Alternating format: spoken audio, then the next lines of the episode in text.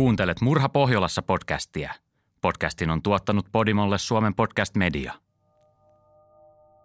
Kun lapsi katoaa, kaikki pidättävät henkeään. Asia koskettaa tietenkin eniten lähimpiä omaisia, vanhempia, perhettä ja ystäviä. Mutta myös poliisia, rikostutkijoita, lehdistöä ja syyttäjiä. Kaikki pidättävät henkeä ja toivovat parasta – Vuonna 1989 kymmenenvuotias Helen katosi. Perhe, rikostutkijat ja koko Ruotsi joutui odottamaan 15 vuotta ennen kuin saatiin vastaukset siihen, kuka teki pahaa hänelle ja miksi.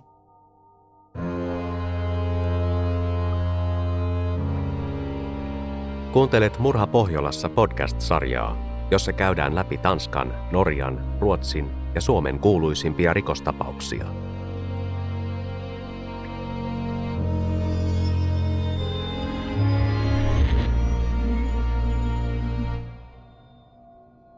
Seuraavaksi kuulet tosi tarinan, jonka taustatutkimuksen ja kertomuksen on laatinut Janne Agard. Tarinan lukija on Heidi Naukkarinen. Tämä tarina perustuu eri medioissa käsiteltyihin faktoihin. Kaikkia yksityiskohtia ei ole otettu mukaan, emme kauta kantaa itse juttuun. Se on oikeusjärjestelmän tehtävä. Kannattaa kuitenkin varautua siihen, että välillä tarina saattaa olla rankkaa kuunneltavaa. Onhan kyse oikeiden ihmisten elämästä ja kuolemasta.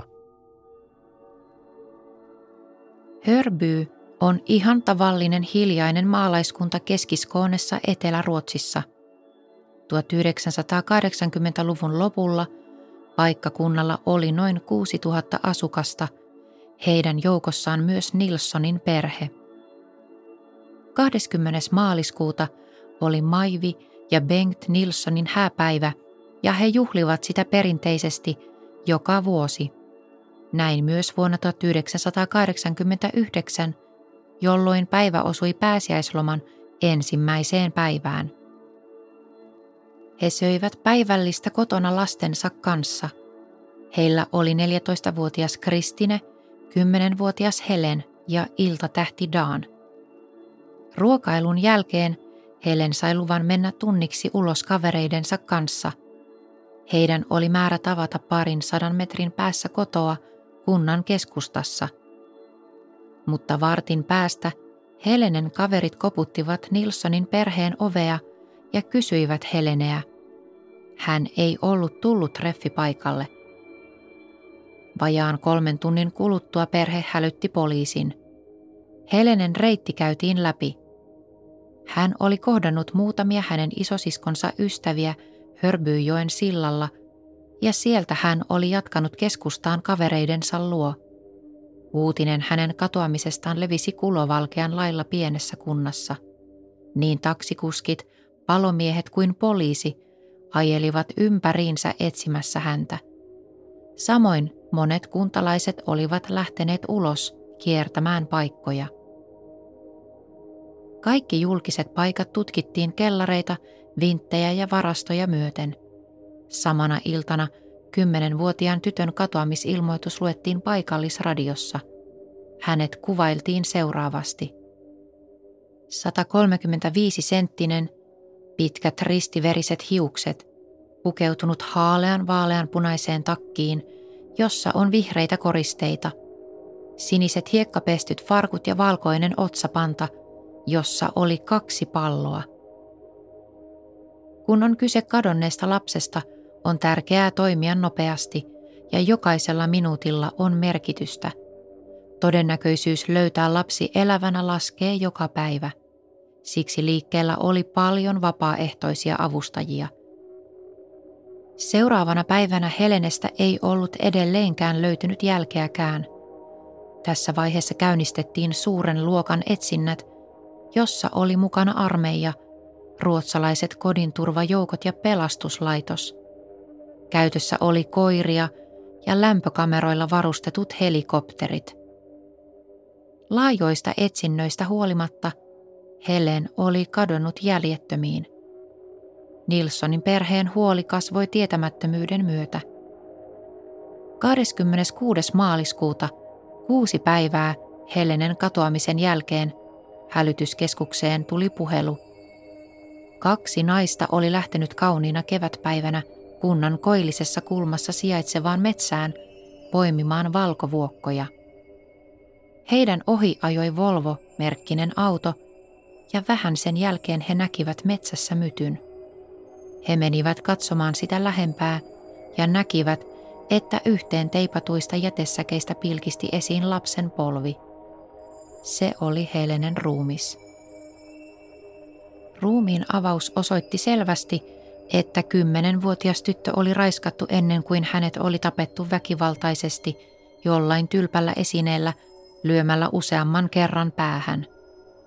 Tekijä oli puhdistanut ruumiin, mutta patologi onnistui saamaan pienen määrän spermaa ruumiista – ja vaikka DNA-teknologia ei ollut kovin kehittynyttä siihen aikaan, näyte lähetettiin laboratorioon.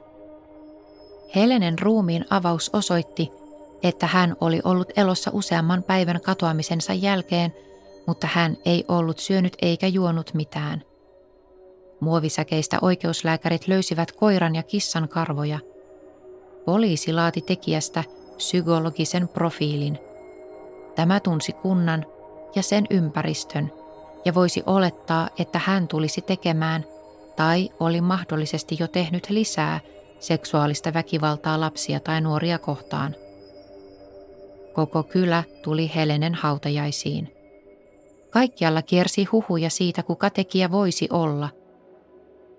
Neljä kuukautta myöhemmin, 4. elokuuta 1989, Hilding niminen eläkeläismies pysähtyi tien varteen taukopaikalle Vedema-nimisen kunnan alueella noin 50 kilometriä Hörbyystä pohjoiseen. Hän oli ajanut sinne aamu varhaisella ihailemaan kauriita. Sen sijaan hän löysi paikalta nuoren naisen ruumiin taukopaikan vieressä olevasta roskakasasta.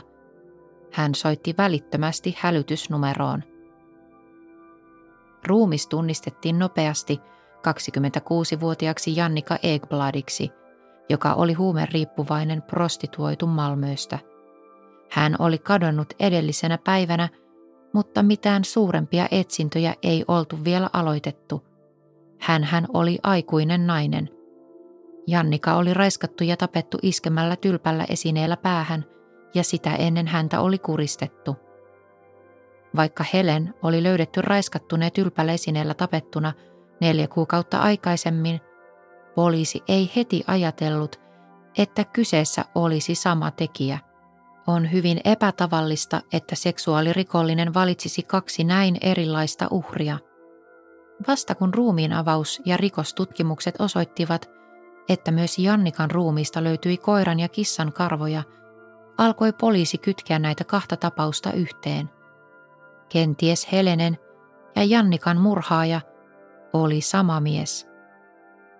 Jannikan ruumiistakin saatiin spermanäyte, sitäkin oli tosi vähän. Vaikka tapaukset muistuttivat toisiaan, jatkettiin näiden tutkimuksia erikseen eikä kummassakaan tapahtunut mitään edistystä. Syyskuussa paikallinen poliisi sai oudon kirjeen, jossa luki Helenen ja Jannikan murhat. Miksi? Kostoa hautoen. Vain tämä kirottu yksinäisyys ja tytöt kiusaa töissä. Kirje oli käsin kirjoitettu ja poliisin mielestä se saattaisi olla rikoksen tekijältä. Postileimassa luki Christian Stad. Kaksi vuotta kului, eikä tutkimuksissa oltu edistytty mitenkään. Huhtikuussa 1992 Tapauksen tutkinnan johtaja Alf Andersson osallistui radio-ohjelmaan, jossa aiheena oli selvittämättömät rikostapaukset. Siellä kertoi muun muassa Helenen ja Jannikan tapauksista. Myöhemmin päivällä hän sai soiton kotiinsa. Tuntematon mies selitti, että hän oli aikoinaan lähettänyt tämän salaperäisen kirjeen poliisille syyskuussa 1989. Taustahälystä Alf Andersson kuuli ääniä, joista hän päätteli, että mies seisoi juna-asemalla. Mies kertoi yksityiskohtaisesti, Helenen ja Jannikan murhista, muun muassa Helenen kuolin hetken ja miten Jannika oli asetettu taukopaikan roskakasaan. Puhelimessa ollut mies pyysi poliisia välittämään viestin Helenen vanhemmille. Se oli ihan sattumaa, että se oli Helen. Kerro se hänen vanhemmilleen. Samana iltana tämä mies soitti vielä neljä kertaa komissaariolle ja nyt hän myös kuvaili tälle murhatapaansa. Hän kertoi Alfille, että hän oli käyttänyt rautatankoa iskiessään uhreja päähän ja nailon köyttä kuristamiseen. Puhelujen yhteydessä kuuluvista taustaäänistä komissaario päätteli, että mies kenties soitti Malmöön päärautatieasemalta. Kahden puhelun välissä Alf Andersson otti yhteyttä Malmöön kollegaansa ja pyysi välittömästi lähettämään poliisipartion juna-asemalle, mutta mitään puhelimessa olevaa miestä ei löytynyt. Kaikki yksityiskohdat, jotka mies oli puhelimessa kuvailut, pitivät paikkansa. Useimmista asioista ei oltu kerrottu julkisuudessa. Poliisi pystyi hyvin suurella todennäköisyydellä toteamaan, että puhelut tulivat itse rikoksen tekijältä. Mutta näiden puheluiden jälkeen hän oli ilmeisesti sanonut kaiken, minkä halusi sanoa. Hän ei enää soittanut komissaario Alf Anderssonille. Johtolanka kylmeni. Ja taas kului neljä vuotta. Vuonna 1995 paikallispoliisilta loppui kärsivällisyys ja tutkinta siirrettiin lähimmälle rikospoliisille, joka sijaitsi Malmössä. Murhista oli kulunut kuusi vuotta. Tutkinta annettiin kokeneen komissaario Per Åke Åkessonin vastuulle. Hän oli kokeneiden tutkijoidensa kanssa vähän aiemmin selvittänyt erään naisen seksuaalimurhatapauksen. He olivat jäljittäneet tekijän ja myöhemmin paljastui, että tämä mies oli myös useamman 1980-luvulla Halmstadissa tehdyn raiskauksen takana. DNA-teknologia oli kehittynyt näinä vuosina vauhdilla, joten kun Malmöön poliisi otti vastuulleen näiden tapausten tutkinnan, Åkesson päätti ensimmäiseksi lähettää spermanäytteet SKLään, eli Ruotsin valtion rikostekniseen laboratorioon, jotta saataisiin tekijästä tehtyä DNA-profiili – Hänelle kuitenkin ilmoitettiin, että valitettavasti testattavaa spermaa ei enää ollut, sillä näytteet olivat molemmissa tapauksissa olleet niin pieniä. Niinpä teknisten todisteiden puuttuessa Åkesson aloitti tutkinnan lukuisista yleisövihjeistä. Tuhansien vihjeiden joukossa oli erään isän yhteydenotto, jossa hän kertoi, että monta vuotta ennen 1989 murhia – Eräs hörbyylainen mies oli uhannut hänen tytärtään puukolla. Tekijä oli käynyt tyttären kimppuun ja oli yrittänyt raiskata tämän, mutta onneksi ei ollut onnistunut. Paikallinen poliisi ei silloin lähtenyt tutkimaan tapausta sen enempää, mutta Åkesson tutki. Kävi ilmi, että tämä nuori mies oli kaksi kertaa käynyt saman tytön kimppuun. Ensin vuonna 1982 eräällä leikkipaikalla ja sitten uudestaan neljä vuotta myöhemmin vuonna 1986. Koska hyökkääjä oli hyvin nuori, tytön isä ei ollut kummallakaan kerralla ilmoittanut tapauksesta poliisille, vaan oli sen sijaan jutellut pojan vanhempien kanssa. Mutta kun Helen löytyi kuolleena, hän päätti vihdoin kertoa asiasta poliisille – Pojasta oli sinä aikana tullut 20-vuotias mies. Pääsiäisenä 1989, jolloin Helen katosi, poika oli lomalla armeijasta. Useampi todistaja oli nähnyt pojan ja hänen serkkunsa lähellä paikkaa, jossa Helen katosi. Näitä kahta miestä kuulusteltiin silloin useamman kerran, ja he antoivat ristiriitaisia selityksiä – kävi ilmi, että toinen pojista oli aiemmin tuomittu tyttöjen seksuaalisesta ahdistelusta. Kun nämä kaksi pidätettiin, tehtiin lehtiin isot otsikot. Vihdoinkin murhatapauksissa oli tapahtunut läpimurto. Serkukset vaikuttivat ilmeisiltä tekijöiltä, mutta media huomiotoi mukanaan myös aivan uuden käänteen tapaukseen. Pian paikallinen poliisikomissaario Alf Andersson sai jälleen puhelun niin sanotulta puhelinmieheltä. Mieheltä, joka oli vuonna 1992 kertonut tarkkoja yksityiskohtia murhista. Jälleen kerran hän paljasti tapauksista sellaisia asioita, joita kukaan muu kuin itse tekijä ei voisi tietää. Serkukset vapautettiin jälleen, sillä ei oltu löydetty tarpeeksi todisteita heidän syyttämiseen. Mutta komissaarion saamasta mysteeripuhelusta huolimatta tutkijat jatkoivat tutkimuksia sen teorian pohjalta – että nämä kaksi serkusta olisivat rikoksen tekijöitä. Vuonna 2002, 13 vuotta murhien jälkeen, yksi tutkijoista oli naapurinsa luona yksityisellä illallisella. Naapuri oli ollut töissä verstaalla aika lähellä hörbyytä, ja hän kertoi kollegasta, jolle oli annettu lempinimeksi Uffe Perversi.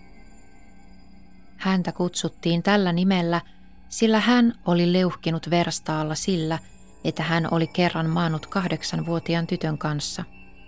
Naapuri oli ihmeissään, ettei tätä Ulf Olsonia, joka oli miehen oikea nimi, oltu epäilty tai kuulusteltu Helenen kuoleman yhteydessä. Tutkija otti nimen ylös ja lisäsi sen listaan rikoksen kannalta mielenkiintoisista ihmisistä. Edelleen serkukset olivat valokeilassa – mutta ehkä lista ohjaisi tutkijoita eteenpäin. Yhtäkkiä tyhjästä tuli hyviä uutisia. Uppsalan yliopiston laboratoriosta oli sittenkin löytynyt näyte, jonka luultiin jo kadonneen. Sieltä oli löydetty loput siitä spermasta, mitä oli käytetty vuoden 1989 tutkimuksiin. Loppunäytteestä oli laitettu asianmukaisesti pakkaseen – nyt DNA-analyysit olivat luotettavampia kuin 1990-luvulla. Oli muun muassa kehitetty menetelmä, jolla pystyttiin kopioimaan DNAta, ja näin oli mahdollista testata todella mikroskooppisia näytteitä ja silti saada luotettavia tietoja. Englanti oli edelläkävijä maa DNA-analyysien kehittämisessä ja elokuussa 2003 eräs englantilainen laboratorio – onnistui analysoimaan spermanäytteen ja näin saatiin DNA-analyysi tekijästä. Sillä pystyttiin todistamaan, että kumpikaan serkusten DNAsta ei ollut tekijän. Näin heidät poistettiin epäiltyjen listalta ja tutkinta piti käytännössä aloittaa alusta. Kiinnostavien henkilöiden listalla oli nyt 29 miehen nimet – Jokaiseen otettiin yhteyttä, heidät kutsuttiin kuulusteluihin ja heiltä pyydettiin vapaaehtoista DNA-näytettä. Kesäkuussa 2004 poliisi pääsi listan viimeiseen nimeen. Se oli Ulf Olsson. Hän oli se, josta yksi tutkijoista oli kuullut naapuriltaan. Hän asui Vimmerbyyssä ja oli sekä alkoholisti että huumeiden käyttäjä – Tutkijat kutsuivat hänet kuulusteluihin, ja siinä poliisilaitoksella ollessaan Wolf antoi suostumuksensa DNA-näytteeseen. Hän vaikutti yhteistyökykyiseltä ja rauhalliselta, kun hän antoi näytteen. Parin viikon kuluttua, 23. kesäkuuta, Per Oke Åkessonille tuli vihdoin puhelu, jota hän oli odottanut vuosikausia – Valtion rikostekninen laboratorio ilmoitti, että Ulfin DNA-näyte täsmäsi Helenen ruumiista löydetyn sperman kanssa. Poliisipartio lähetettiin saman tien pidättämään Ulf Olsonia. Poliisi löysi hänet kotoaan Wimmerpyystä, jossa hänet pidätettiin ja syytettiin Helen Nilssonin kidnappauksesta, törkeästä raiskauksesta ja taposta. Rikosteknikot lähetettiin hänen kotiinsa – ja he tutkivat sen perusteellisesti. Ulf määrättiin tutkintavankeuteen. Taposta syytettynä hänen kuulustelunsa paneuduttiin nyt tosissaan. Hän kielsi tietävänsä asiasta yhtään mitään. Tässä vaiheessa Ulf oli 53-vuotias. Hän oli syntynyt ja viettänyt lapsuutensa pienessä Hörin kylässä, muutaman kilometrin päässä Hörbyystä, jonne hän muutti myöhemmin. Hänellä ja hänen kolmella sisaruksellaan oli rankka lapsuus, jossa oli henkistä ja ruumiillista väkivaltaa, etenkin äidin puolelta. Armeijan hän suoritti merivoimissa ja sen jälkeen hän lähti merille. Hän oli vuosikausia merimiehenä ja matkusti ympäri maailmaa ja kävi muun muassa Brasiliassa. Siellä hän kävi tämän kahdeksanvuotiaan tytön kimppuun, josta hän myöhemmin kertoi työpaikallaan. Ulf puhui tästä ahdistelusta yhtenä hänen suurimpana seksuaalisena kokemuksenaan. Kun hän palasi Ruotsiin 25-vuotiaana, hän kouluttautui työkalun tekijäksi. Opiskelujen aikana hän tapasi 16-vuotiaan tytön, jonka kanssa hän alkoi seurustella. He menivät naimisiin, kun tyttö täytti 18. Avioliitto ei kestänyt kauan. Sen sijaan Ulf löysi uuden mielitietyn työpaikaltaan erässä tehtaassa Höörissä. Hän meni naimisiin tämän työkaverinsa kanssa ja he saivat pojan. Ulfilla oli huume- ja alkoholiongelmia, ja hän vaikutti muutenkin psyykkisesti häiriintyneeltä. Pienellä perheellä oli koira ja kissa, ja Ulf oli raivoissaan lemmikkien karvoista joka paikassa. Lopulta Ulf tappoi kissan ja pisti vaimon siivoamaan jäljet – Muutaman päivän päästä hän tappoi myös koiran. Lemmikkien kanssa tapahtuneen kohtauksen jälkeen vaimo haki avioeroa ja hänestä tehtiin pojan yksinhuoltaja. Ulf oli raivoissaan. Hän sai luvan vain valvottuun tapaamiseen, eli hän sai nähdä poikansa vain niin, että paikalla oli myös joku muu aikuinen. Hänen raivonsa kasvoi, ja niin kävi myös hänen alkoholin ja huumeiden käytön kanssa. Sillä aikaa, kun rikospoliisi kirjasi ylös Ulfin elämänvaiheita, teknikot kävivät läpi Ulfin kesämökkiä Bokeslundissa. Sieltä löytyi verijälkiä. Tästä kuivuneesta verestä otettiin näytteitä ja se osoittautui olevan Jannikan verta. Verta oli niin paljon, että sitä oli valunut lattialautojen ja kynnyksen väliin. Sen sijaan paikassa ei ollut mitään fyysisiä jälkiä Helenistä. Tutkimukset johtivat siihen, että Helenin tapposyytteeseen lisättiin vielä Jannikan murha. Myöhemmin selvisi, että Jannika oli yhden ystävänsä kanssa käynyt Ulfin kesämökillä Bokeslundissa kesällä 1989 jolloin heidät oli prostituoituina ostettu paikalle yhdeksi illaksi. Tämä ystävä kertoi Ulfin ollen yksi paikalla olleista miehistä, ja hän totesi, että Ulfilla oli huono maine ilotyttöjen parissa. Tätä pidettiin vaarallisena ja riskaabelina asiakkaana. Tytöt lähtivät siitä huolimatta tälle mökkikeikalle. Myöhemmin Jannika kävi täällä mökillä yksinkin. Kukaan ei tiedä, Oliko tämä juuri se ilta, jolloin Ulf tappoi hänet? Mutta poliisi tutki tapauksen ja löysi useita johtolankoja, jotka viittasivat siihen, että Ulf oli etsitty rikoksen tekijä. He löysivät muun muassa yhden kuitin, josta voitiin päätellä, että hän oli ollut Malmöön päärautatieasemalla silloin, kun mystinen puhelinmies oli soittanut rikoskomissaario Alf Anderssonille – vuonna 1992. Marraskuussa 2004, viisi kuukautta Ulf Olsonin tutkintavankeuden jälkeen, hänet kutsuttiin Lundin käräjäoikeuteen syytettynä kahdesta murhasta, törkeästä kidnappauksesta ja raiskauksesta. Hän kielsi edelleen tietävänsä mitään näistä tapauksista, mutta tekniset näytteet riittivät hänen tuomitsemiseen elinkautiseen vankeuteen. Hän valitti tuomiosta välittömästi ja vuonna 2005 juttu siirtyi Skånen ja Blegingen hovioikeuteen. Oikeuden päätös oli jälleen kerran, että Ulf oli syyllinen, mutta elinkautisen vankeuden sijaan hänet tuomittiin pakkohoitoon psykiatrisen sairaalan suljetulle osastolle. Hän vietti yhteensä viisi vuotta Sunsvallin kaupungin oikeuspsykiatrisella osastolla ja vuosikausia hän kertoi kaikille syyttömyydestään. Hän kirjoitti sekä kirjan että perusti blogin nettiin, jossa hän valitti ja raivosi siitä, miten surkea henkilön oikeusturva on. 10. tammikuuta 2010 Ulf Olson tappoi itsensä. Hän hirttäytyi huoneeseensa sen jälkeen, kun hän oli kirjoittanut pitkän itsemurhakirjeen. Siinä hän väitti edelleen, että hänet oli tuomittu syyttömänä.